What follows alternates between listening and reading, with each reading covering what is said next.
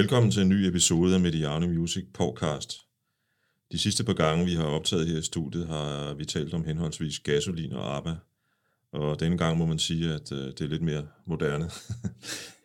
Øh, jeg har besøg af en mand med et usædvanligt godt greb om øh, dansk pop-sangskrivning, nemlig Troels Gustafsen. Velkommen til, Troels. Tak skal du have. Har man været i nærheden af en radio for øjeblikket, eller det sidste stykke tid, så har man ikke kunnet undgå at høre numre som Knuste Hjerter og Lykkelig Fortabt. I virkeligheden så er Troels jo kendt under to navne, Noah og Troels Gustafsen. Øh, karrieren deler sig, kan man vel sige, fire kapitler. Den første soloplade, du lavede, Noah som duo, og så Noah mm. som Troels, og nu her til, på det seneste som solist igen under navnet mm. Troels Gustafsen, altså dit eget navn jo selvfølgelig. Jeg tror, jeg tror, de fleste øh, kender Noah fra ja, adskillige hits, men måske især før vi falder alt er forbi og over byen. Og så ja, sidste år dukkede singlen Knuste Hjerter op. Jeg har hørt den på P4 rigtig mange gange. De sidste. ja, hvornår var det egentlig, den udkom? Øh, jamen, var det ikke i foråret? Altså, jamen, tiden går så stærkt, så det, det, det, det jeg tror, det var i, i marts måned. Okay, ja, øh, så det var ikke sidste år, 20, som jeg sagde. Nej. I 2020. Ja. Nå, i 2020, ja, så var, var det ikke det? Eller var det i efteråret? Jamen, jeg kan simpelthen ikke huske det. Men Nej, det, er det, er i hvert fald, nok, det, er øh, det er i hvert fald længe siden. Ja. Efterhånden. Men inden vi taler om det her nyeste kapitel i din karriere, så synes jeg, vi skal gå bag, tilbage til dit uh, debutalbum, uh, som udkom i 2007. Og jeg har valgt et af mine favoritnumre fra det album, nemlig det, der hedder Times Blue Signs. I can see things if I want to. Close my eyes if I won't. But what can I do when nightmares come true? What can I do?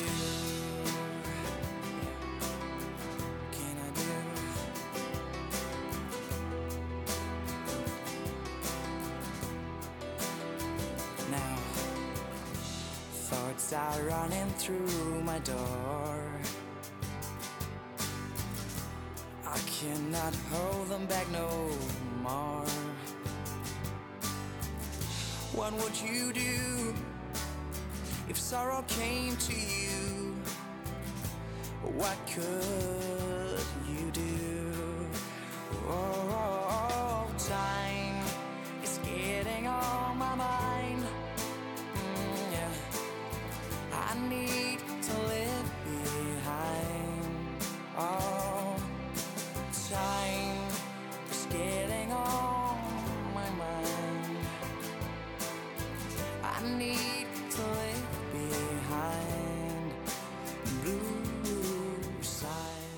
Jeg synes, at det her nummer er der et... Øh, jeg kan godt lide keyboard-temaet i omkvædet. Øh, jeg kan også godt lide stemningen i nummeret som sådan. Og også teksten for den sags skyld. Man kan vel sige, at det første vendepunkt i det, der skulle blive din musikerkarriere, var vel din fars stød et par år for inden det her album udkom. Er det rigtigt forstået? Ja, det, det er meget rigtigt. Øh, det var i hvert fald ham, der satte sat gang i, i sangskrivningen sådan for alvor. Øh, jeg har altid sådan, så længe jeg kan huske i hvert fald, skrevet sange øh, på den ene eller på den anden måde. Øh, og, og lige pludselig så, så, så skete der det med ham, øh, som, som, som gjorde, at øh, jeg ligesom havde et eller andet at bruge musikken til, meget, meget konkret. Ja. Og det blev sådan meget terapeutisk for mig, at skrive en masse sange og, og komme ud med alle de her følelser her, som er som, altså, var enormt svære. Øhm, så det blev også et, et album, som, som jo kredsede enormt meget om, om hele den øh, totalt surrealistiske situation, øh, jeg sad i på det tidspunkt. Du var ikke så gammel jo på det tidspunkt? Nej, jeg var øh, 17 år og, og startede med at, at skrive de her sange her, og, og, og tre måneder senere blev jeg jo, øh, fik jeg en pladekontrakt. Så det, det hele skete sådan oven i hinanden, og det er også nogle af de ting, som, som, som Times blandt andet handler om. Det der med at stå midt i mareridtet, Samtidig med, at det hele bare ruller afsted. I sig selv vil også en lidt, nu brugte du selv udtrykket surrealistisk, vel i sig selv også en lidt surrealistisk oplevelse, og, og, og pludselig så blev kontaktet af, af pladeselskabet midt i din bearbejdelse af, af, af den der sorg, det var at miste din far. Ikke? Jo, fuldstændig. Altså, det, det, var, øh, det var hverken, altså alt var vendt på hovedet, og, og der var ikke noget op og ned, altså. Så jeg levede også selv lidt ligesom i sådan en, øh, lidt ind i sådan en vaskemaskine, altså hvor, hvor, hvor den bare kørte på, på turbo. Så, så det var meget, meget mærkeligt dels at endelig øh, få lov at, øh, at lave det, som jeg har gået og drømt om, nemlig musik, øh, og, og få lov at udgive det. Og samtidig øh, være i dyb, dyb øh, sorg øh, over at miste min far. Det var meget, meget surrealistisk. Når du ser tilbage nu, øh, 14 år senere, var det, tror du, det hjalp dig igennem processen at øh, få skrevet den her musik og, og komme ud med den? Det har altid hjulpet mig, altså, og, og, og det, er jo, det er jo sådan, jeg har brugt musik øh, sidenhen, øh, mere eller mindre, til at, at, at, at komme ud med en masse ting, som, øh, som måske kan være svære at snakke om. Og, øh, og lige præcis den der periode var det vanvittigt svært at snakke om, fordi hvordan fanden forklarer man lige, hvordan det er over for nogle andre. Øh, så jeg barrikerede mig på mit værelse, og så, så brugte jeg musikken til ligesom at, at komme videre. Øh, så på den måde synes jeg egentlig altid, at i hvert fald siden dengang, at, at jeg har brugt musikken og, og, og smerten for måske at være endnu mere sådan teatralsk til ligesom at... Og Man må gerne være teatralsk, ja. Man kan godt sige, at, at, at Sune, som jeg, jeg skal være helt ærlig at sige, jeg ikke kendte ret meget til, øh, inden vi, øh, inden vi to skulle snakke sammen. Jeg kan godt huske, den udkom, fordi jeg kan huske, at jeg blev kontaktet af nogen, der spurgte om jeg, vi, mm. der hvor jeg arbejdede dengang, havde lyst til at gøre noget ved den, men det tror jeg aldrig rigtig kom til at ske. Men øh, derfor kan jeg godt huske den, ikke? Ja. Men når jeg lytter til den i dag, så kan man sige, at der er måske noget ufærdigt over noget af, af, af, af både sangene og produktionen og sådan noget, men, men der er jo utrolig meget af nerve i musikken og teksterne, synes jeg faktisk, når man lytter til det i dag. Ja. Og det er der så også en grund til, kan man sige. Ikke? Det er der en stor grund til. Altså, jeg har det selv lidt svært ved at høre, høre det den dag i dag, øh, fordi jeg hører netop det samme, at det er sådan lidt, lidt det står lidt halvt øh, færdigt. Øh, og det, man skal huske på, når man, når man hører de her sange her, øh, som jeg selv hører i hvert fald, det er, at jeg havde skrevet alle de her sange på en akustisk guitar, og så indspillet dem derhjemme. Og øh, havde jo nærmest selv lige lært at spille guitar, øh, sådan virkelig til, til øh, på et eller andet virkelig basic niveau. Og, øhm, og, og så lige pludselig gå ind i et studie og øh, have høretelefoner på og øh, spille til klik, som er den her sådan metronomen, der siger dik, dik, dik, dik, alt afhængig af, af tempoet. Det var slet ikke vant til. Og sådan skulle synge op af det, øh, samtidig med at øh, have indlevelsen til at kunne synge sangen, det var enormt svært for mig. Og, øh, så, så når jeg hører de her sange her, så kan jeg godt høre, at der er et eller andet, der, der, der spænder lidt ben. Øh, og hvis jeg skulle have lavet det i dag, så ville jeg have lavet mange ting anderledes. Det er jo, sådan er det. Jeg fik egentlig, som sagt, ja, alle sangene var skrevet på, på en akustisk guitar, og, øh, og det var ligesom det, pladselskabet havde at, at rykke med. Så de fik øh, ret hurtigt lavet nogle produktioner til, til de her numre her. Øh, også for, at de kunne blive spillet på radio, for, for oddsene for det var, var større. Og jeg kan huske, at jeg fik uh, Times-produktionen. I den sammenhæng, nu kunne man lige pludselig høre den med instrumenter på, og sådan. Det, var, det var ret vildt. Men jeg synes ikke, det var særlig fedt. Altså, jeg kan huske, at jeg synes, det var, sådan, det var alt for kunstigt, og alt for sådan plastik, for poppet i virkeligheden. Øh, hørte med mine ører. Jeg stillede ikke særlig mange spørgsmål ved det, fordi nu, nu var jeg endelig, øh, havde fået foden indenfor, så, så for mig var det bare fedt at få lov. Øh, Øh, så jeg sagde bare, kør. Vi kører bare på det. Inden, inden vi, vi går videre til Nora, så, så synes jeg faktisk, at øh, jeg kan godt lide sangen, der hedder Christopher. Og, og et eller andet sted, så, øh, så synes jeg, og det kan vi så komme tilbage til senere, men så synes jeg på en eller anden måde, der er en tråd fra den til et nummer, der hedder Aki på det nye album. Ja, der er i hvert fald sådan en, en historiefortælling. Ja. Øh, sådan hele det der med at fortælle ja, du henvender dig også til en person, ikke? Altså, som kan man sige. Jo, Christopher er faktisk øh, mig, øh, men det er så, hvad det er. Ja. Men, men der er den her storytelling. Det tænkte jeg måske nok. Men ja. Nej, men jeg har... Øh, altså, musikken i mig stammer nok helt tilbage fra min far. Øh, altså, han sad og spillede guitar i stuen, og du ved, hele vores, øh, vores stue var bygget op omkring det her musikanlæg med hans hjemmebyggede øh, øh, højtalere ude i, i, i hver sit hjørne, med sådan et øh, klistermærke atomkraft, nej tak på. Og så alle de der gamle LP'er, som der hang over øh, musikanlægget. Og de der LP'er, de blev sat på sådan ved jævn mellemrum, og, og, og, og derfor så har jeg også mange, øh, mange gamle referencer. Altså lytter rigtig meget til, altså, til, til sanger og kunstnere, som jo er 100 år ældre end mig. Altså mm. Bob Dylan og Cat Stevens, og altså også nogle af de gamle Sebastian-numre osv. Øhm, og og det, det tror jeg også, at der var sådan lidt en, jeg ved ikke, man kan sige, en konflikt øh, på, på det første album, men i hvert fald havde sådan en, en, en tendens eller en lyst til at lyde lidt som nogle af dem. Samtidig så var jeg enormt stor fan af Backstreet Boys, som ja. er på den helt anden fløj. Ja, det må man sige. Og hvordan, hvordan får man så lige det til at hænge sammen? Altså, jeg tror, det tror jeg egentlig godt, man kan høre på, på, det, al, på det album, at der er ligesom sådan begge tendenser. Øhm, og, og igen, når man er 17 år, så ved man jo ikke helt, hvad man vil. Og, øhm, så på den måde, der var lidt en konflikt der også, kan man sige. Ja. Du mødte så øh, Lasse Dyrholm ja. i Nykøbing Falster, tror jeg nok, på en skole, ikke? Ja, det er rigtigt. Jeg havde jo fået overlov fra, fra 2G på mit, øh, mit første gymnasium, og øh, flyttede så, øh, altså på grund af min far, og, og flyttede så skole til, øh, til Nykøbing Falster. Øh, så jeg blev bare sådan kastet direkte ind i en, i en, i en klasse, som, som allerede havde nogle, nogle år på banen, da jeg kom ind. Og der, der sad Lasse så øh, som den eneste, som, som også kunne musik. Øh, så jeg tror, vi, sådan, vi, vi spejlede os lidt hinanden og, og fandt ret hurtigt sammen øh, om, omkring musikken. Det var meget musikken, der, der ligesom førte jer sammen? Eller?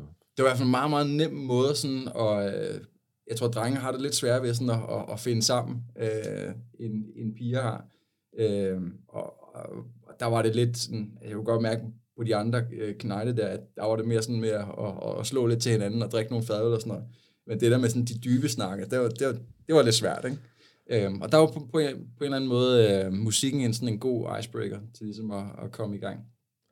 Altså hvis man kender Mikke Øgendal, så vil man jo også mene, at, at det der med, du ved, at slå lidt på hinanden og sådan noget, er måden, man gør, på, gør det på Falster. Men det er sgu nok sådan lidt firkantet og fordomsfuldt. Ikke? Ja, lige præcis. Ja. Altså jeg synes jo, det er meget, når, når jeg sådan sidder og kigger på din, din karriere, det er jo dybt fascinerende, hvordan at, øh, det vokser meget hurtigt. Altså fra at der er to fyre, der er Lasse, der sidder og laver noget, skaber noget musik sammen, så har jeg lige pludselig en pladekontrakt. Øhm, og jeg har indtryk af, at det var meget sådan YouTube eller sociale medier, eller der, der gjorde det for jer, eller hvordan? Ja, altså vi, vi, vi, vi startede med at lave øh, og skrive alt forbi på engelsk. Det hele startede på engelsk. Og vi hed noget helt andet. Altså, vi startede med at hedde Panda, tror jeg, ja. og, og Parachute. Vi hedder alle mulige forskellige skøre navne. Øhm, men der var det på engelsk. Øhm, og vi har ligesom svoret, at det der med at skrive på dansk, det var, det var lige, sådan, lige begyndt med, med Rasmus Seber, kan jeg huske på det tidspunkt. Så vi, ej, det ville vi bare ikke, den der bølge ville vi fandme bare ikke gå med på, altså vi, vi holdt på det engelske. Øhm, og så skrev vi øh, alt forbi på engelsk, og øhm, jeg tror, vi lagde den op på, på YouTube. Men altså hele, igen, det var aldrig, det var aldrig lavet sådan bevidst og målrettet mod pladselskab, eller hen imod, at vi skulle udgive det. Eller sådan. Det var egentlig mere for vores egen skyld. Jeg kan huske, vi sad med det, og, og, og for mig, der havde lavet, altså, den sidste plade, jeg havde lavet, var jo min første plade, som var meget sådan en blanding af Bob Dylan og, altså, de der to, mellem de to stole, Backstreet Boys, Bob Dylan, øhm, hvor at øh, lige nu, lige pludselig, så, så var det bare enormt sjovt også sådan at gå all in på det, det kommercielle. Og det tror jeg skabte nogle helt andre idéer, og, og det var bare, øh, det, det, det, det synes vi bare var sjovt at kigge ja. i gang med at lave. Og så var det først senere, at, øh, at der var nogen, der kontaktede os, efter vi havde lagt øh, øh, over byen op. Min, øh, ham, der fandt mig i tidens morgen, øh, som hedder Kasper, øh, som fandt mig helt tilbage fra, fra jeg var 17 år. Ja, altså ham, som havde det pladeselskab, ikke? Som, øh, den han første. havde det pladeselskab, ja. og, og, og, og skrev selv nogle sange og sådan noget. Øh, så var han stoppet og, og begyndt at lave noget tv i stedet for. Øh, og jeg havde ikke snakket med ham i, i, mange år, så lige pludselig så havde han så, du ved, han havde fulgt lidt med på sidelinjen, og havde så opdaget det der på YouTube som vi havde gang i, og øh, ville gerne hjælpe os videre. Øh, så han hjalp os egentlig med at kontakte ja, okay. nogle pladselskaber. Det er egentlig en meget god lille historie, at, at, at, at man kan sige, det var ikke lige frem, fordi du så forlod det første pladeselskab med, med en smækket dør. Altså tværtimod var det med, med hans opbakning, kan man sige. Ja. Overhovedet ikke. I virkeligheden skete der det, at jeg, det der, jeg kom jo ind på et pladeskab, hvor jeg hverken kunne tælle til fire, eller altså, jeg var helt grøn på alt, hvad der hedder musik. Øh, og, og de fleste musikere har jo gået på konservatoriet, eller taget en eller anden sådan teoretisk uddannelse, så man har ligesom noget, øh, en baggrund øh, for musik og for at spille det. Ja, det, det havde jeg intet af. Altså, jeg var totalt selvlært på alle øh, lederkanter. Øh, så bare det, da, da vi skulle i gang med at, øh, og indspille de der numre, som jeg havde siddet og indspillet derhjemme. Så var det enormt svært for folk at finde ud af, hvad for et tempo det var i, fordi det, det skiftede sådan flere gange undervejs. Jeg tror, der var en musiker på et tidspunkt, der sagde sådan, at øh, man skulle prøve sådan at analysere, hvad det var for et tempo, der var i en af numre. Jeg tror, han sagde sådan noget 8 3 4 del, som jo er sådan noget, det, det, det, det eksisterer nærmest ikke. øhm, og det siger bare lidt om, hvor, hvor øhm, for mig der var det ikke, altså, øh, jeg havde ikke øh, den viden omkring det, omkring det at lave musik sådan helt teoretisk, øhm, og, og forholdt mig egentlig heller ikke til det. Altså, for mig var det vigtigt at skrive nogle sange, som betød noget for mig, og som, øh, som, som havde en eller anden følelse. Og nogle af de der sådan øh, ting, det lærer man jo så øh, tilbage til det at stå i studiet med hørebøffer på, og øh, metronom, der siger klik, klik, klik. Øhm, og så lærer man også en, en, en masse andre ting, som, er, som handler mere om, sådan, om hvad, hvad skal egentlig til for at få en uh, sang på radio. Øh, og, og den der bevidsthed, tror jeg var med til at, øh, at spænde ben for, for kreativiteten. Så da jeg har lavet den plade, og havde prøvet at få det der øh, hvad det, P3's uundgåelige og, og, øh, og et lille hit på, på radio, øh, jamen, så begyndte jeg at være meget bevidst om, omkring det der, åh, den, den skal jeg forfølge, nu skal jeg lave den kendte toer. Øh, og den der bevidsthed, det, den, den ødelagde det simpelthen for mig, så jeg kunne, jeg kunne simpelthen ikke skrive, øh, skrive sange. Der, der hjalp Lasse der så, eller hvad man skal sige? Eller? Ja, i hvert fald med det der med at ryste posen fuldstændig. Ja. Sige, du, du, nu går vi en helt anden vej. Og nu skal du, altså, på det her tidspunkt havde jeg ærligt ikke, fordi Lasse havde faktisk ikke lyst til at, at udgive musik. Så det var meget, meget simpelt. Den snak, den havde vi egentlig haft. Ja, ja. Øhm, så vi, vi, øh, vi, vi skrev sange sådan inden gymnasiefesterne, så, så mødtes vi, drak en øl, og så skrev vi en sang, og så tog vi ud og gav den gas. Øhm, og det var ligesom sådan, det var det, det var det, det vidste vi begge to. Øh, det var præmissen. Så der var aldrig den her sådan, hey, alt er forbi, eller uh, never give it away, som den startede med at hedde på engelsk. Uh, det blev et hit. Hvordan lykkedes det, øh, hvad kan man sige, Copenhagen Records, som det var, uh, egentlig at, at så overbevise jer, og specielt Lasse, om, at I skulle gå den vej? Jamen, det var faktisk slet ikke dem. Altså, vi, vi, øh, vi sad i forhandlinger med, øh, Universal og, øh, og, og ja, diverse andre pladselskaber på, her, herhjemme i Danmark. Og det første pladeskab, vi var op øh, hos, var Universal. Og vi spillede sangene og var over spille dem, og så sagde de, øh, fint dreng, hvis I, øh, hvis I laver det der på dansk, så signer vi jer på stedet. Og vi havde jo svoret, vi skulle aldrig nogensinde, og så kiggede vi på hinanden. Okay, det kan måske godt være, at vi kan finde på et eller andet. Og så tog vi hjem, øh, og øh, så brugte vi et døgn på at, at skrive øh, den danske tekst. Indspillede den øh, samme dag. Og det var alt der forbi? Det var alt der forbi. Ja. Det, det, med det samme. Kørte bare hjem, skrev teksten, indspillede den, og så sådan noget klokken... Jamen altså, vi var vågne hele natten, øh, da det var færdigt, der og sådan noget. Altså 6-7 om morgenen. Så var den færdig, og så sendte vi det afsted. Og så blev det det. Og den vokal, der ligger der i dag, er den vokal.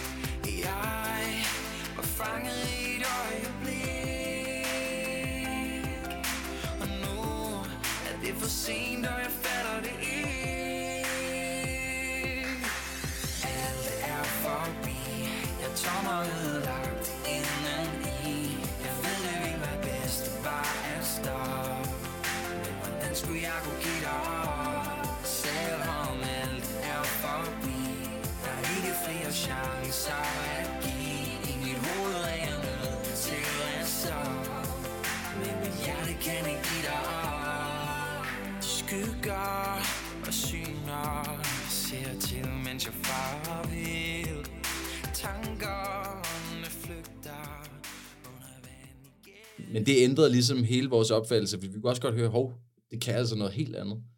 Øhm, fordi det taler til en på en anden måde, fordi det netop er på, på, på modersmålet, ikke? Der er noget mere direkte, kan man sige, ikke? Eller?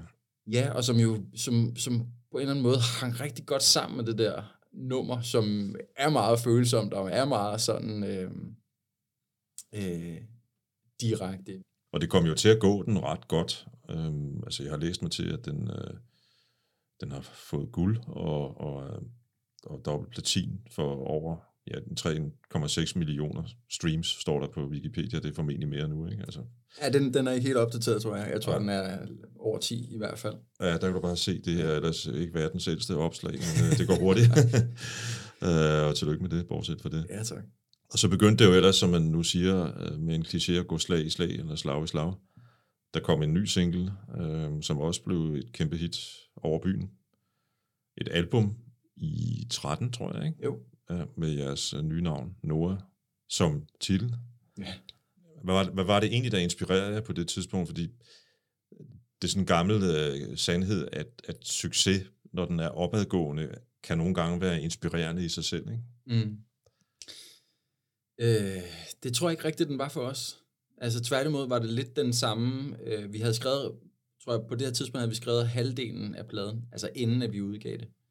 Øh, og vi, og jeg kan huske, vi gik sådan ret øh, sådan selvtillid ind på pladeskabet og sagde, at vi kan lave det her album på, giv os tre måneder, så er det, så er det done, ikke?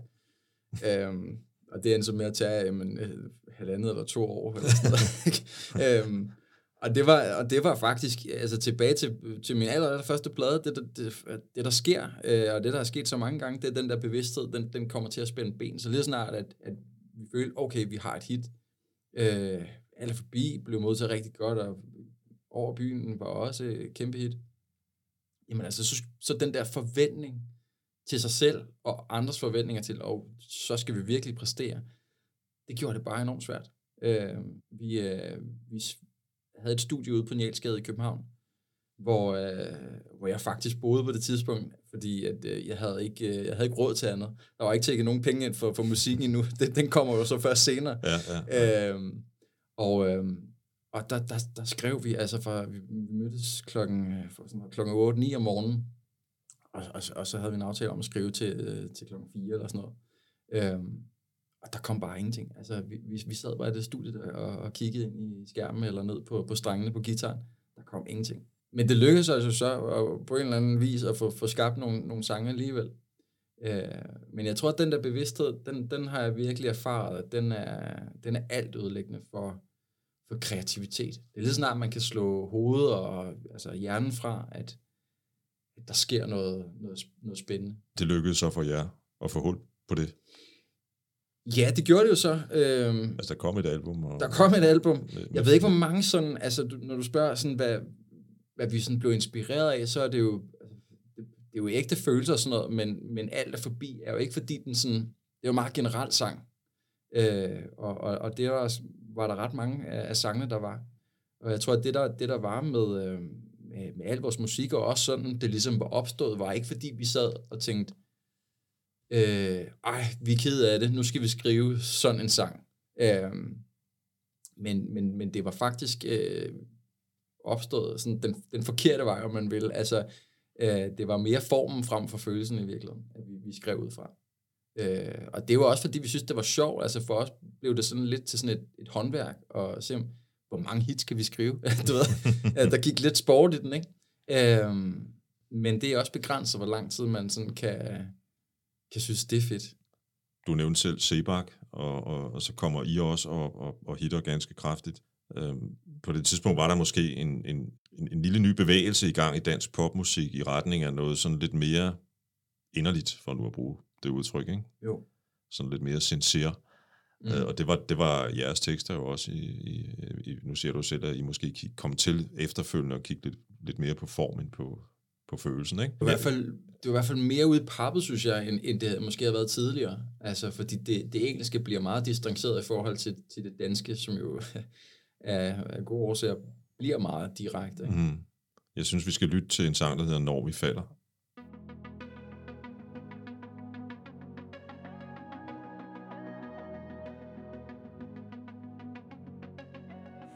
Før vi giver Og før vi mister det her øjeblik. Før dagen bryder frem Og byen vågner op.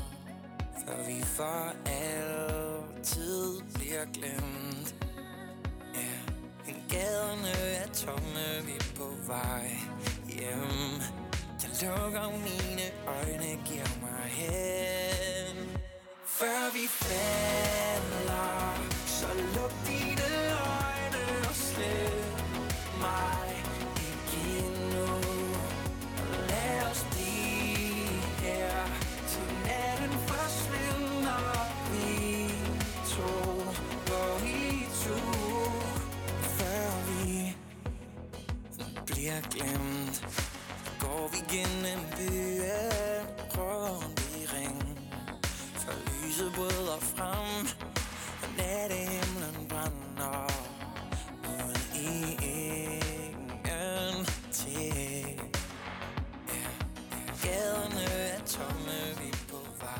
Hvad inspirerede dig og Lasse til en sang som den her? Det var faktisk en film. Vi havde set uh, The Notebook, tror jeg, uh, den hedder den film. Som er sådan en kærlighedsfilm, uh, der, der jo er en virkelig, virkelig god film. Um, som handler om, om, om det her kærestepar, man følger igennem sådan årtier. Uh, hvor at, uh, at den ene part ender med at blive uh, dement og ikke kan huske den anden. Og jeg tror, at det, det, det inspirerede os til at skrive, uh, skrive den her sang det er egentlig det, der er historien. Altså, der, altså den, er ikke, den er ikke længere, og sådan er det desværre. Ret mange af vores sange, og nu siger jeg desværre, fordi jeg synes egentlig, det er gode sange, men, øh, men det er jo også noget af det, det svære, når man, er, når man er to, at skulle skrive og blive enige om, hvad skal vi så skrive sang om. Der er det altså, der er det altså bare meget nemmere øh, at være en, og der, der ligesom bestemmer, hvad, hvad føler jeg i dag, i stedet for at sætte sig to mand og sige, hvad føler vi? Fordi... Øh, I, I turnerede, hvis jeg husker ret en del, ikke? På det tidspunkt. jo, Altså også festivaler og den slags ting der. Ja, ja, vi, lavede alt. Ja. Altså. Det må jo egentlig også have været en, en, en hvad kan man sige, en forløsning at komme ud og stå på de der rimelig store scener, ikke? Altså, Og det var, det var kæmpestort, altså, og, og det var der, hvor at, øh, der får musikken lige pludselig en ny dimension.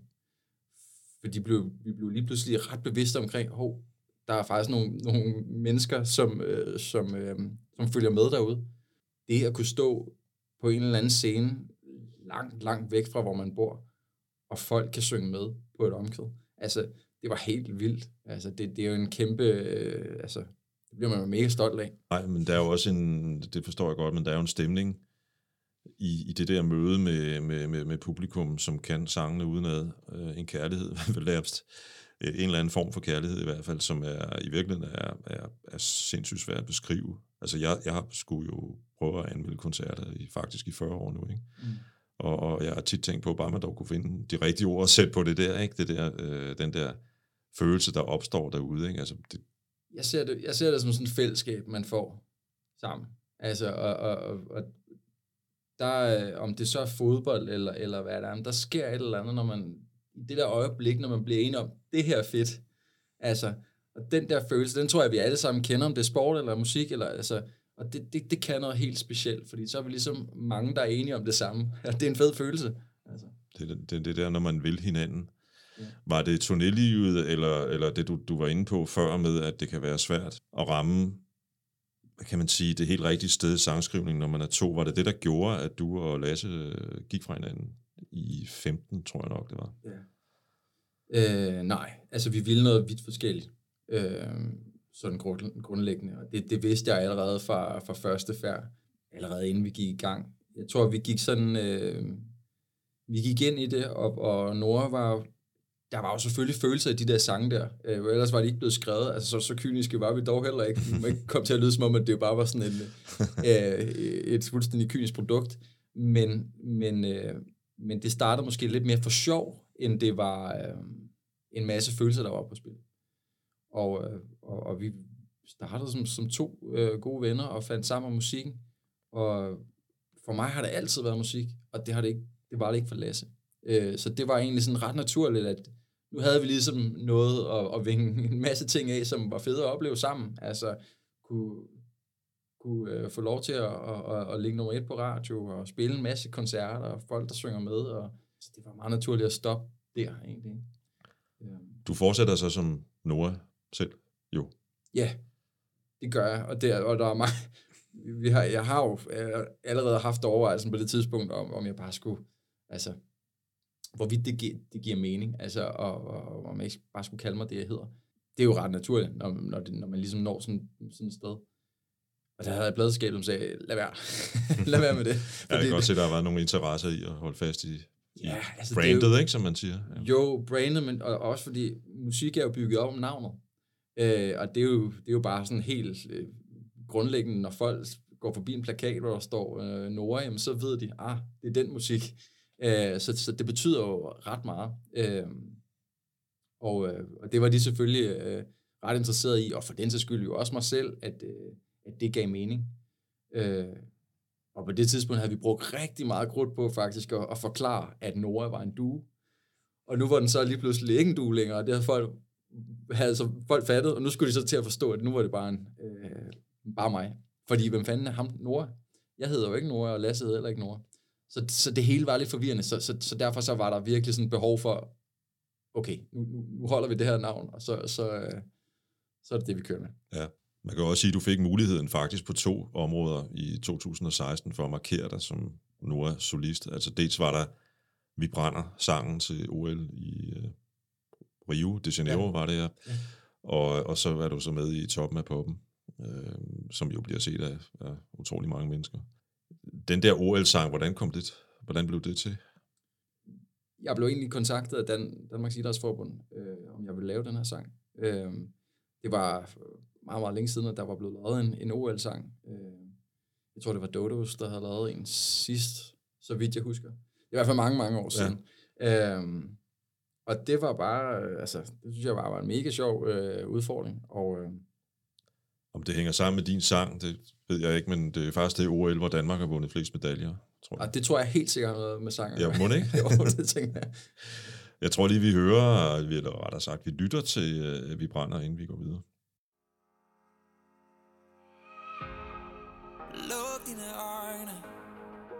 Gennem dine tårer For vi har ilden, der brænder. Nu solen står op Nu Drømmene letter Jeg mærker hjertet, der banker. Når vi forsvinder En dag Er der kun lysene tilbage. Vi brænder nu. Og lyser nattehimlen op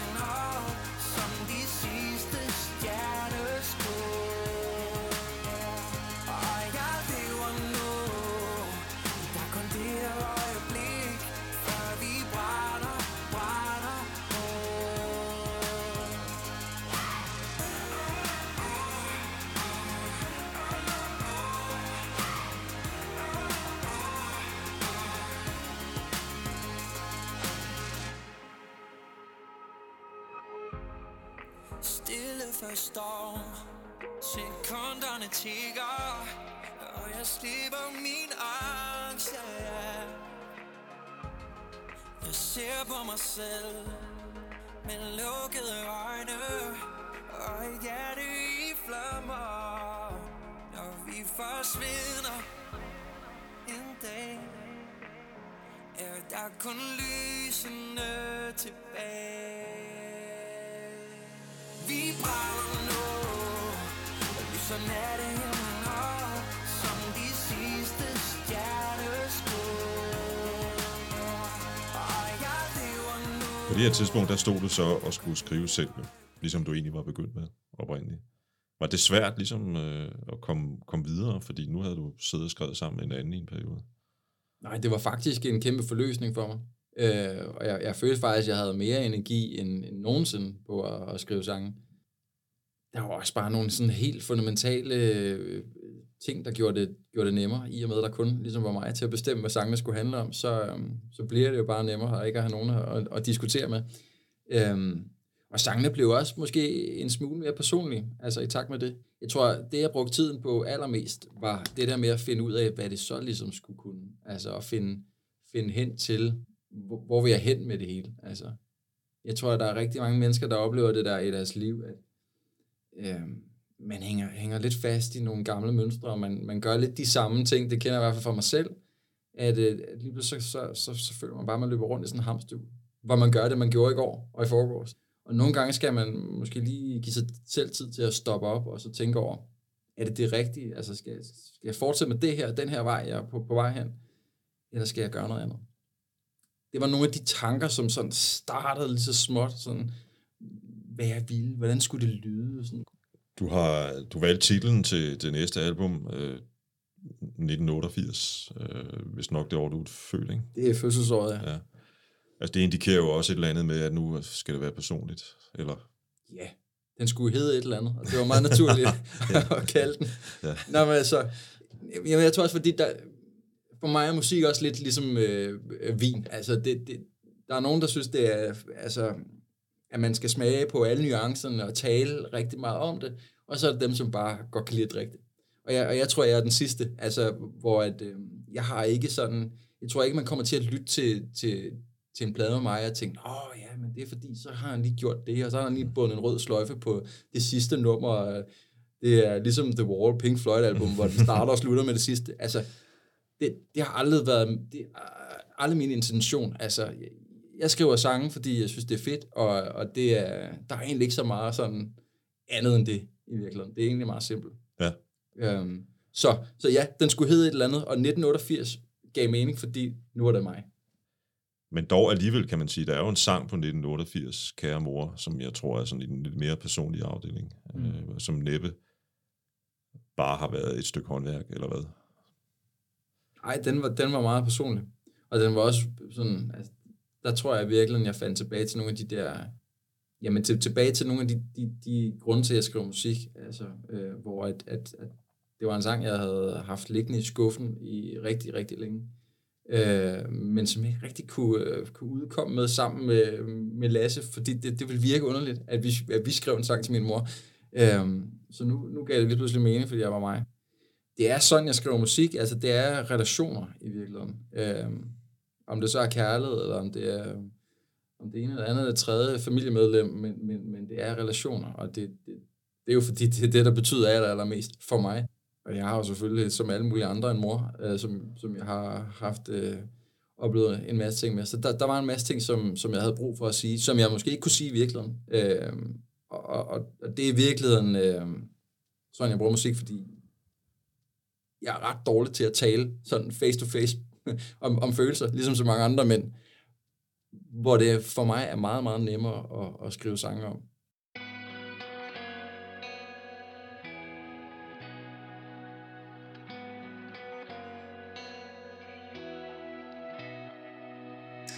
Kære mor, jeg ved det godt, du var så meget igennem. Jeg ville ønske, jeg kunne være der igen. Der var så mange gode dage, pludselig var de væk. Som man drømmer det. Måske vi alle bare troede, vi kunne glemme det. Jeg hører en stemme sige, rejs dig op og kom videre. Yeah. Jeg vågner til, jeg tror det hele er en drøm. Og håber på, at jeg en dag kan gøre det om. Og hvis jeg kunne, og hvis jeg bare, og hvis jeg bare kunne gøre det. En gang til Så kunne jeg sige det som det var. Andet lige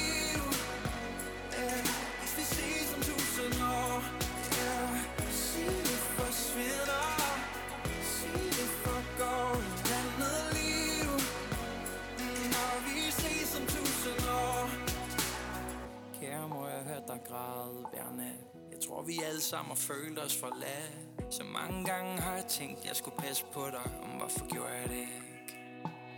Måske du troede det bare var så let for mig. Den dag jeg pludselig bare kørt væk fra dig. Jeg sad i bilen først, der gik det op for mig. Og først der gav jeg slip. Jeg vågner til, og tror det hele er en drøm. Og håber på, at jeg en dag kan gøre det om. Og hvis jeg kunne, og hvis jeg bare, hvis jeg bare kunne gøre det? En gang til Så kunne jeg sige det som det var Du snakkede om øh, relationer, og man kan sige, at du og jeg deler i hvert fald øh, en, rela- en relation, en form for relation, nemlig et øh, meget varmt forhold til den musik, der kommer ud af Thomas Helmis lille værksted i Aarhus. Og jeg ved jo, at dit nummer Ensom for evigt der har en særlig, kan man sige, tilknytning til Thomas Helmi, ikke? Jamen, altså, jeg tror, øh, der var et behov for at skrive øh, en fuldstændig anden sang, end, end jeg havde skrevet før. Og, øh, og derfor så er det også sådan lidt en sang, som er i ingenmandsland, i forhold til, den er ikke på noget album. Øh, den, den, den har lidt ligesom sit eget liv. Øh, men den kredser ret meget om, om, øh, om nogle af de samme tematikker, som, som der er på, øh, på Helmis øh, nummer. Det er mig, der står herude og banker på. Og det var egentlig ikke bevidst. Men, øh, men da jeg skrev sangen, så, så begyndte jeg at skrive nogle af de samme ord, som der står i, det nummer. Øh, måske fordi den jo handler lidt, lidt om det samme. Og så kunne jeg godt se, at det, var, det, kunne jeg, det kunne jeg sgu ikke rigtig helt slippe afsted med. Og, øh, og endte med at skrive en, en masse ting om. Men der var også øh, øh nogle bidder, som jeg synes, der var lidt sjovt at have med, og, og derfor så tænkte jeg, jeg nødt til at spørge manden, om det, om det er okay. Ja, så det var noget med, at øh, det var lidt nervepirrende, ikke? Vil øh, herr Helmi sige ja eller nej? Eller? Ja, altså, han er, han er for mig sådan øh, kongen af pop herhjemme, og øh, altså, han er den største, der har været, øh, og, og stadigvæk er i, i min optik. Øh, så, så ja, det var sindssygt nervepirrende at, at, at skulle, skulle, skulle spørge ham, og, og da der så ligesom tikkede sådan en sms ind, der, der var jeg altså ved at falde, falde bagover øh, af stolen. Men han sagde jo så heldigvis, at det er god for den. Så øh, Ja. det var bare fedt. Jeg synes næsten, vi er nødt til at høre, hvordan det lyder. Ja.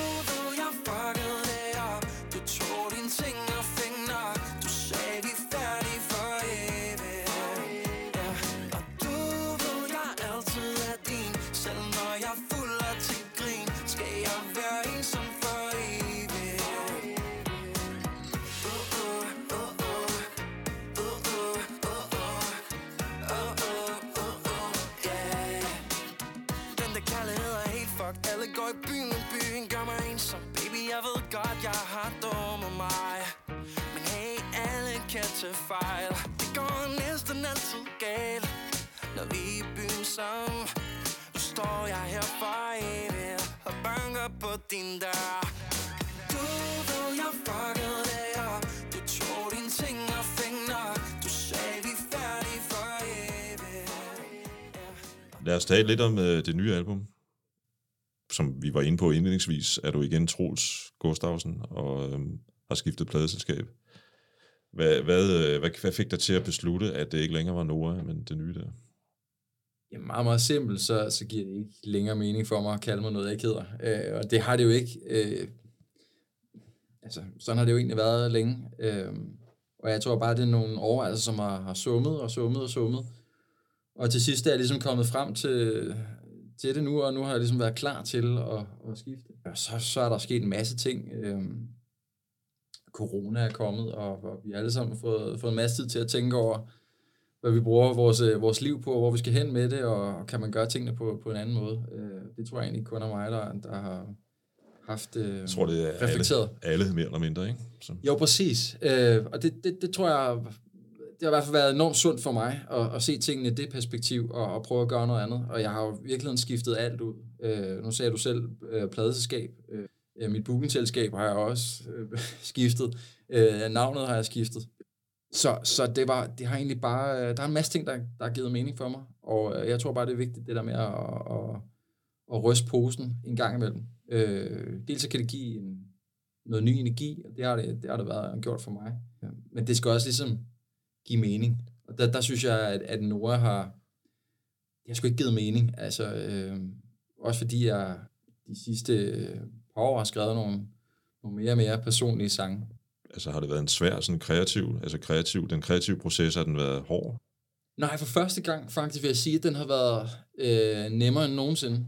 Øh, navnet var det første, jeg ligesom skiftede.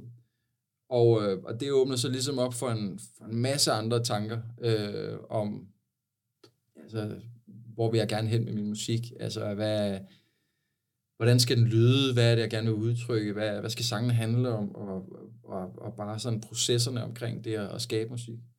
Øh, jeg føler, at jeg har været sådan, og det tror jeg egentlig, der er mange musikere, der er, altså den der famøse rutsjebane, hvor at, øh, så laver man et hit, og så, øh, så møder man muren lige efter, så skal man lave næste hit, og sådan kører det hele tiden. Øh, og sådan har min karriere egentlig været, øh, sådan start-stop hele tiden. Og øh, det er enormt frustrerende, når man, når man når ned i de der huller, hvor man bare ikke kan skrive, øh, og rammer den der skriveblokade.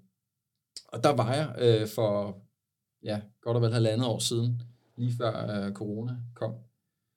Der var jeg bare nede i sådan en kæmpe hul, hvor jeg bare ikke kunne finde, altså, jeg blev sendt til alle mulige forskellige producer i håb om, at der var nogen, der ligesom kunne hive et eller andet ud af mig. Ikke? Øh, og det, ja, det blev bare værre og værre, der skete ingenting. Og, øh, og så havde jeg oplevelsen af, at øh, du ved, efter at være sendt ud til 17 forskellige, at min, øh, min pladeskabsmand sagde, hey, du, du skal prøve ham her. Tag herhen. Og så var jeg sådan, jeg vil ikke sige, at jeg var øh, altså, tæt på at opgive, men, men jeg var måske opgivende. Tænkte det her som næsten sidste chance, ikke? Øh, ja, jamen, det prøver vi så. Og så, så tog jeg hen til, til ham her, øh, produceren, og skulle prøve at se, om vi øh, kunne skrive nogle sange hen over den her weekend. Og det, der skete, var, at måske fordi jeg var nået til det sted, hvor jeg simpelthen bare tænkte, nu kan det også være lige meget, altså det, der, der kommer alligevel ingenting ud af det, så, øh, så gik jeg ind til det med en helt anden sådan, øh, med et helt andet mindset. Øh, fordi mine forventninger var, var sat så, øh, altså nærmest øh, skruet helt i bund. Ja, det var næsten helt nede på en. Ja, ja eller nul nærmest, ikke? Altså, øh, hvor, hvor, så, så, så, så endte det bare med, at jeg tænkte, nu placerer jeg bare mit hoved hen i sofaen, og så, så skriver jeg bare fra maven. Altså, jeg gider ikke tænke over musikpolitiet, jeg gider ikke tænke over, om det er for poppet, eller for, om det rammer en trend, eller om det går til radio, eller så videre, så videre. Alle de her ting, som jeg i virkeligheden har tænkt rigtig, rigtig meget over i, øh, i Nordregi, og, øh, og, og, og i virkeligheden siden mit, mit, mit, mit allerførste album. Det prøvede jeg bare at parkere, og så bare skrive det, er, det jeg synes, der nu engang var fedt på det her tidspunkt. Og det endte så med, at øh, altså, dagen efter, så var der, var der skrevet tre sange som var færdig, og som jeg kunne høre på vej hjem i bilen. Ikke? Og jeg kan bare huske, at jeg, jeg, jeg hele vejen hjem øh, fra København til Ry, fordi det var sådan en, øh, en kæmpe øh, forløsning. Ikke så meget det der med at have skrevet en sang. På en eller anden måde fandt jeg tilbage til mig selv, eller der, hvor jeg startede som 17-årig knæk, hvor, hvor jeg ikke tænkte over, hvad det var, jeg lavede, men at jeg bare lavede musik, fordi det var fedt, og, og, og fordi jeg kom ud med nogle frustrationer eller nogle følelser. Og det var det, jeg lige præcis gjorde der. Det handler vel også et eller andet sted om at, at det, det kan jeg jo høre, du siger, et eller andet sted også om at slippe en kontrol, altså slippe kontrollen, ikke? Ja, det handler rigtig meget, og jeg er enormt perfektionistisk, så det, det, det, det er jo virkelig svært for mig. Og så er der jo den der, altså fordi alting er jo også en balance. Øh, vi lever også i en verden, hvor at, øh, altså hvis jeg ville, så kunne jeg jo bare lave øh, hat og briller musik, hvad jeg kalde det, ikke? Altså ja. øh, noget, som ikke er interessant for andre end mig selv nu har Backstreet Boy, Boys ikke levet forgæves, så, så jeg tror jeg dog, jeg har et eller andet sådan vis kommersiel i mig. Øhm, men, men, øhm, men, men fordi på en eller anden måde er det jo også en overlevelse.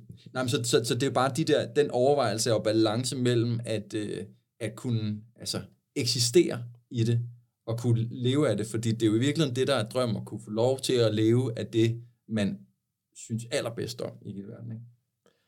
Lige præcis. Jeg synes, vi skal lytte til et af de der tre numre, du refererede til. Hvilken lidt af dem skulle det så, så være, synes du? Giv mig tid. Som var Kom. det første nummer, der blev skrevet. Hey, giv mig lige et øjeblik. Alle taler, men de sammen uden mig? Jeg satte alt på kærlighed. Og fløjet højt og faldet ned. Og jeg havde, at jeg faldt for dig. Er der nogen derude, der kan høre, at det banker? Giv mig mere tid, giv mig lidt fred.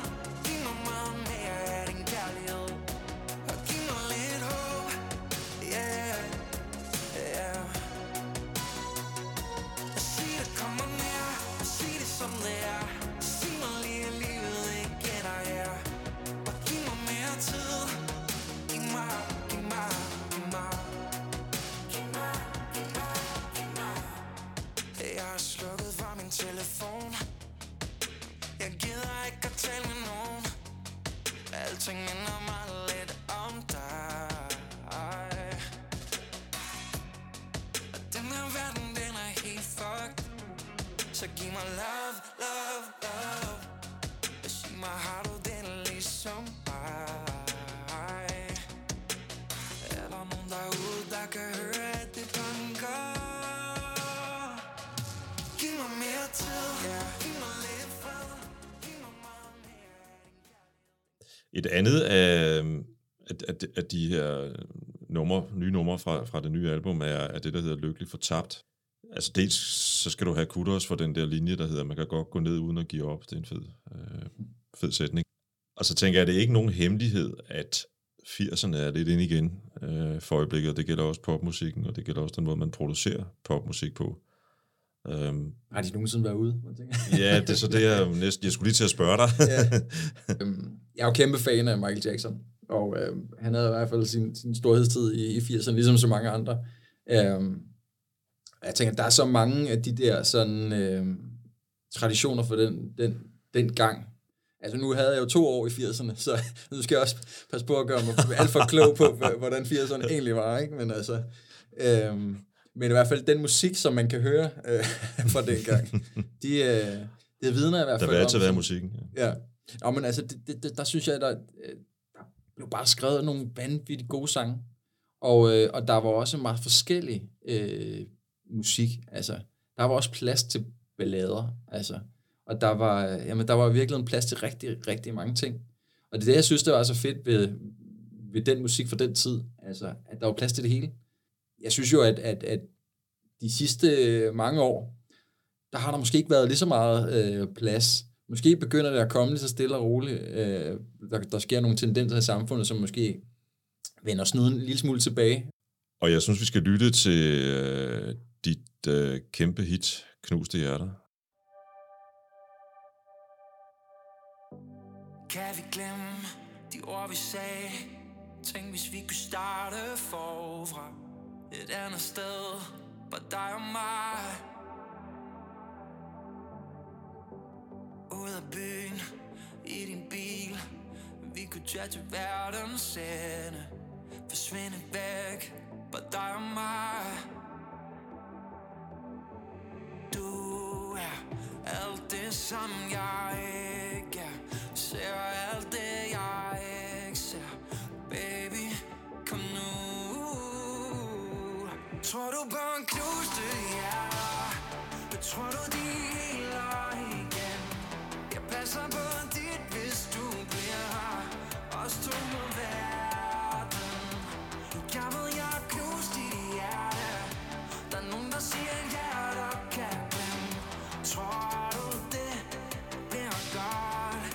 igen?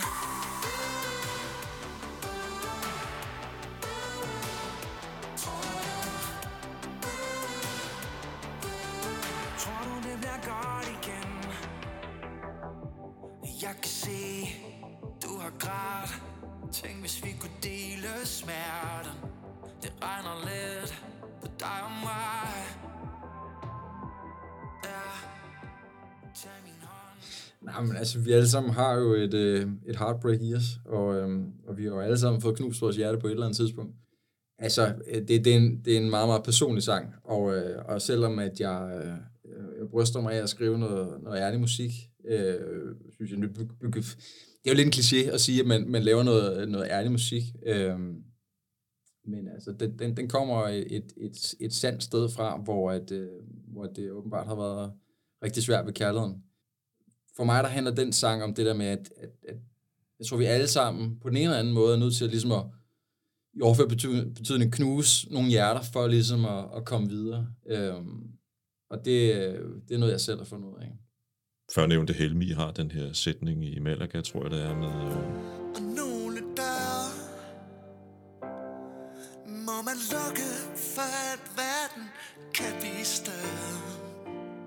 De der tre numre, vi talte om før, fordi jeg synes jo, når jeg lytter til dit nye album, så hører jeg på mange måder et ret sprudlende album. Altså, det kan godt være, som du nu har snakket meget om, at det, det, det er meget personligt og så videre, ikke? Men jeg synes jo også, det, det på en eller anden måde er der også en masse overskud. Ja, men det, det, det er meget godt set. Altså, pladen er jo skrevet rimelig kronologisk. Øh, okay. og, øh, og den starter jo også en, øh, måske lidt tungere, end den, den slutter. Øh, nu sagde jeg før, at jeg ikke laver Pink Floyd-album, øh, men, men, øh, men altså, der, der er måske en lille smule sådan øh, symbolik i øh, den måde, den starter og slutter på. Øh, fordi det ligesom var processen. Altså, øh, jeg har udviklet mig sindssygt meget, øh, personligt jo også øh, musikalsk det sidste halvandet år, øh, mere end nogensinde, og også nok mere, øh, tror jeg, synes, øh, end, end de sidste 10 år. Øh, og øh, det, det, det håber jeg egentlig måske, man, man kan høre på, på albumet. Fordi jeg, jeg tror også, jeg fik en masse øh, ny energi af at, at finde ud af mig selv. Øh, og der er jo nogen, der går Caminoen, eller øh, skriver en bog, hvis man er forfatter. Jeg laver så bare musik. Og, og det er så derigennem, jeg har fundet ud af, hvad, hvad der giver mening for mig. Og øh, at du så siger, at du, du føler, at du kan høre det i musikken, det, er jo, det tænker jeg er, egentlig er, er fedt. Øh, fordi så er der i hvert fald afspejlet sig en lille smule af det. Det er jo igen noget, som er svært at sætte ord på, øh, men, men, men jeg synes jo godt nogle gange, når man, man kan høre, når, når, øh, når musik, og det kunne være også i klassisk musik og jazzmusik og alle mulige andre genrer, når musik er, er tænkt, vildt, som man også kan sige, til forskel fra, når musik, altså jeg vil ikke komme med klichéen, kommer inden fra hjertet, men, men når musik ligesom udspringer af, af en eller anden, øh, du ved, kreativ flod, som er, øh, som er baseret på noget overskud, for at bruge det udtryk igen. Ikke? Ja, det er også svært at snakke om. Ja. det er vanvittigt svært. Øhm, jeg har i hvert fald haft enormt meget betydning for mig. Øhm, og i virkeligheden har jeg også fundet ud af, at jeg laver musik for mig selv. Og, og det lyder måske helt åndssvagt at sige, fordi i, altså når man, når man skriver hits, øh, og når man øh, har meget, meget fokus på at, at ligge nummer et, altså der, der kan jo ret hurtigt gå sport i den. Og, og det tror jeg, der, der har været sådan en tendens til hos mig i, i en del år. At kigge mere på, på tal, end i virkeligheden øh, på musikken. Og det er det, jeg sådan har, har, har fundet ud af i løbet af det sidste halv, halvandet år, at, at hvad det giver mig, det er at lave musik. Og så fedt, at det kan bruges af nogle andre mennesker, der, og at det, jamen altså, det er ikke sådan, at jeg ikke gider at lægge nummer et, men at forstå mig ret, det er bare sådan rækkefølgen og prioriteringen. Jeg startede lige med at tale om Aki, så det synes jeg lige, vi skulle vende det nummer. Jeg tror lige, vi hører det først.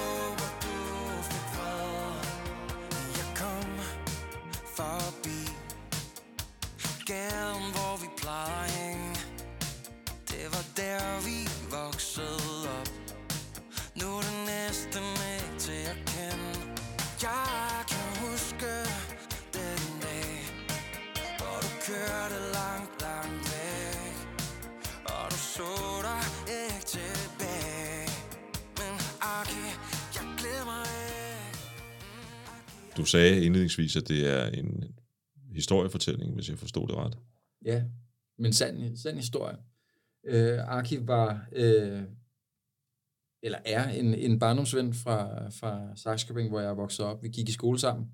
Han kom ind i, i anden klasse, første eller anden klasse, øh, som, som flygtning fra, fra Balkankrigen. Jeg voksede op i den her lille provinsby, hvor, hvor solen altid skinnede. Øh, det gjorde den selvfølgelig ikke, men altså, for ligesom at, at, at, at forklare, at, at Aki var på en eller anden måde mit, mit første møde med, øh, med virkeligheden udenfor den der lille provinsby, hvor alting øh, bare ruller, og alle er glade, og vi spiser drømkage, og alt er godt, ikke? Øhm, og øh, jeg endte med at blive, blive rigtig gode, øh, gode venner med Aki, men, men Aki blev altså drillet. Og øh, sådan i min voksenliv, så er han sådan en, jeg husker tilbage på, øh, fordi jeg synes, det var så uretfærdigt, at øh, ham, drengen, der kom fra død og ødelæggelse og krig, øh, han skulle drilles, at det var ham, der skulle, øh, skulle drilles. Og, øh, og, og, og måske derfor, og, og måske fordi, at, øh, at øh, han sådan satte en masse andre tanker i gang, og var mit første møde med virkeligheden, at han sådan har eksisteret i min hukommelse. Du ved, der er nogle mennesker, der sætter fodspor, så tror jeg, at vi alle sammen har en eller anden ven, som vi bare husker mere Det har alle mennesker, ja. ja, ja. Øhm, og han, han var sådan en for mig. Ja. Jeg tror, det er tid til at, at, at runde ned for vores, uh, for vores samtale her. Jeg vil lige introducere det nummer, jeg har valgt som det sidste, nemlig det, der hedder Vinger. Det kunne muligvis handle om en øh, musiker, der sidder på et hotelværelse efter en koncert og tænker hjem til sin øh, kæreste, kone, børn måske. Det vil godt handle som hvem som helst, der øh, på en eller anden led er adskilt fra sin kære nærmeste. At, at, at det er også sådan, det nummer er for dig, eller hvordan? Vinger handler om, om, om min far i virkeligheden. Det gør det i virkeligheden. Det handler nok mere om mig. Øh, jeg havde faktisk svoret, at, øh, at jeg ikke ville skrive flere sange om min far. Det var noget, jeg besluttede mig for for, for nogle år tilbage. Fordi det, det synes jeg ligesom, den, den, den sang havde du været, ja. ja. ja. Øh, og så behøver jeg ikke øh, bruge mere tid på det, for jeg sige. Og så, så sker der det, at jeg havde sådan en øh, spirituel oplevelse her for, for, for nylig. Øh, ja, i løbet af det, det sidste halvandet år, hvor at, øh, der, var, der skete et eller andet, som, som gjorde, at jeg kunne simpelthen ikke øh, fjerne mine tanker fra ham. Og, øh, og det satte, det satte bare en masse tanker i gang. Og, øh, og nu efter jeg har, har fået børn, jeg er jo øh, far til fem, så er det på en eller anden måde øh, sjovt at se deres sådan øh, connection med, med bedsteforældre og sådan noget. Der, der, der står det der med at tanken om, hvad, hvordan ville det egentlig have været, hvis, hvis han havde været her i dag, og sådan nogle, øh, nogle af de der sådan tanker. Banalt, det sangen handler om ja. i virkeligheden. Men det jo, siger jo også noget om, hvad musik kan, at jeg kan høre det som et nummer, som handler om at være adskilt fra, hvad jeg måtte have følt mig adskilt fra i, mm. gennem et langt liv og at du så har skrevet den med, med en, hvad kan man sige, en helt anden tematisk Tanker, sammenhæng, eller en helt anden, ja. hvad kan man sige, følelse i, i tankerne, ikke? Mm. Der kan musik jo noget, som ikke ret mange andre ting kan. Og det er jo det, der er så fedt, at øh, jeg bliver jo øh, glad hver eneste gang, og, og mega stolt, når folk skriver øh, til mig, at, at, at de har kunne høre øh, en sang, og øh, den har simpelthen betydet så meget for dem, eller nogen har fået tatoveret en eller anden tekst på, på deres, øh, på deres arme, og jeg tænkte, åh oh, nej, men altså, det, det er jo bare så vanvittigt fedt og, og, og vildt givende, at man kan lave noget, som, øh, som betyder noget for mig, men som også kan bruges af nogle andre, så, så giver det bare endnu større mening. Jeg synes, at vi skal slutte på den smukke node, og øh, du skal hjem til dine fem børn i Ry. Ja. Tusind tak, fordi du lagde vejen forbi her. Ja, selv tak. Det var hyggeligt.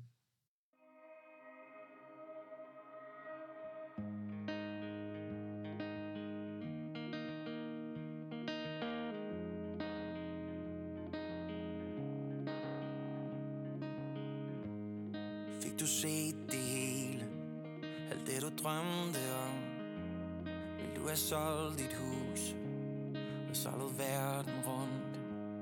Vil du have danset tæt Med hendes hånd i din.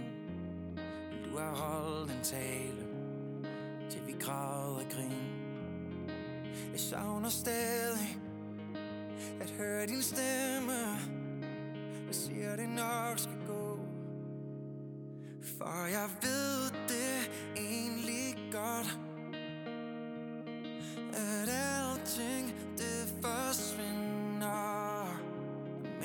jeg tror, det ender godt.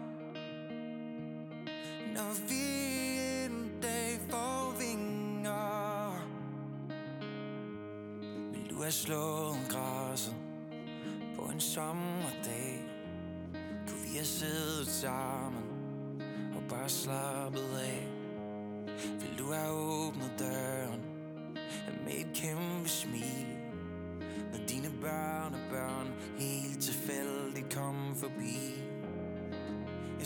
Jeg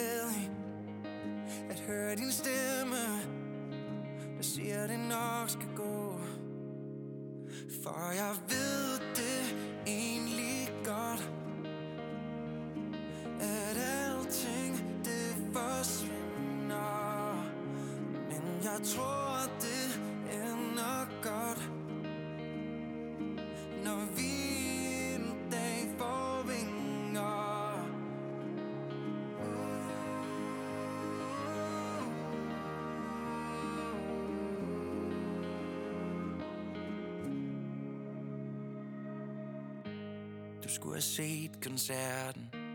Du skulle have hørt de skreg Men på den sang, der er til dig. For jeg ved det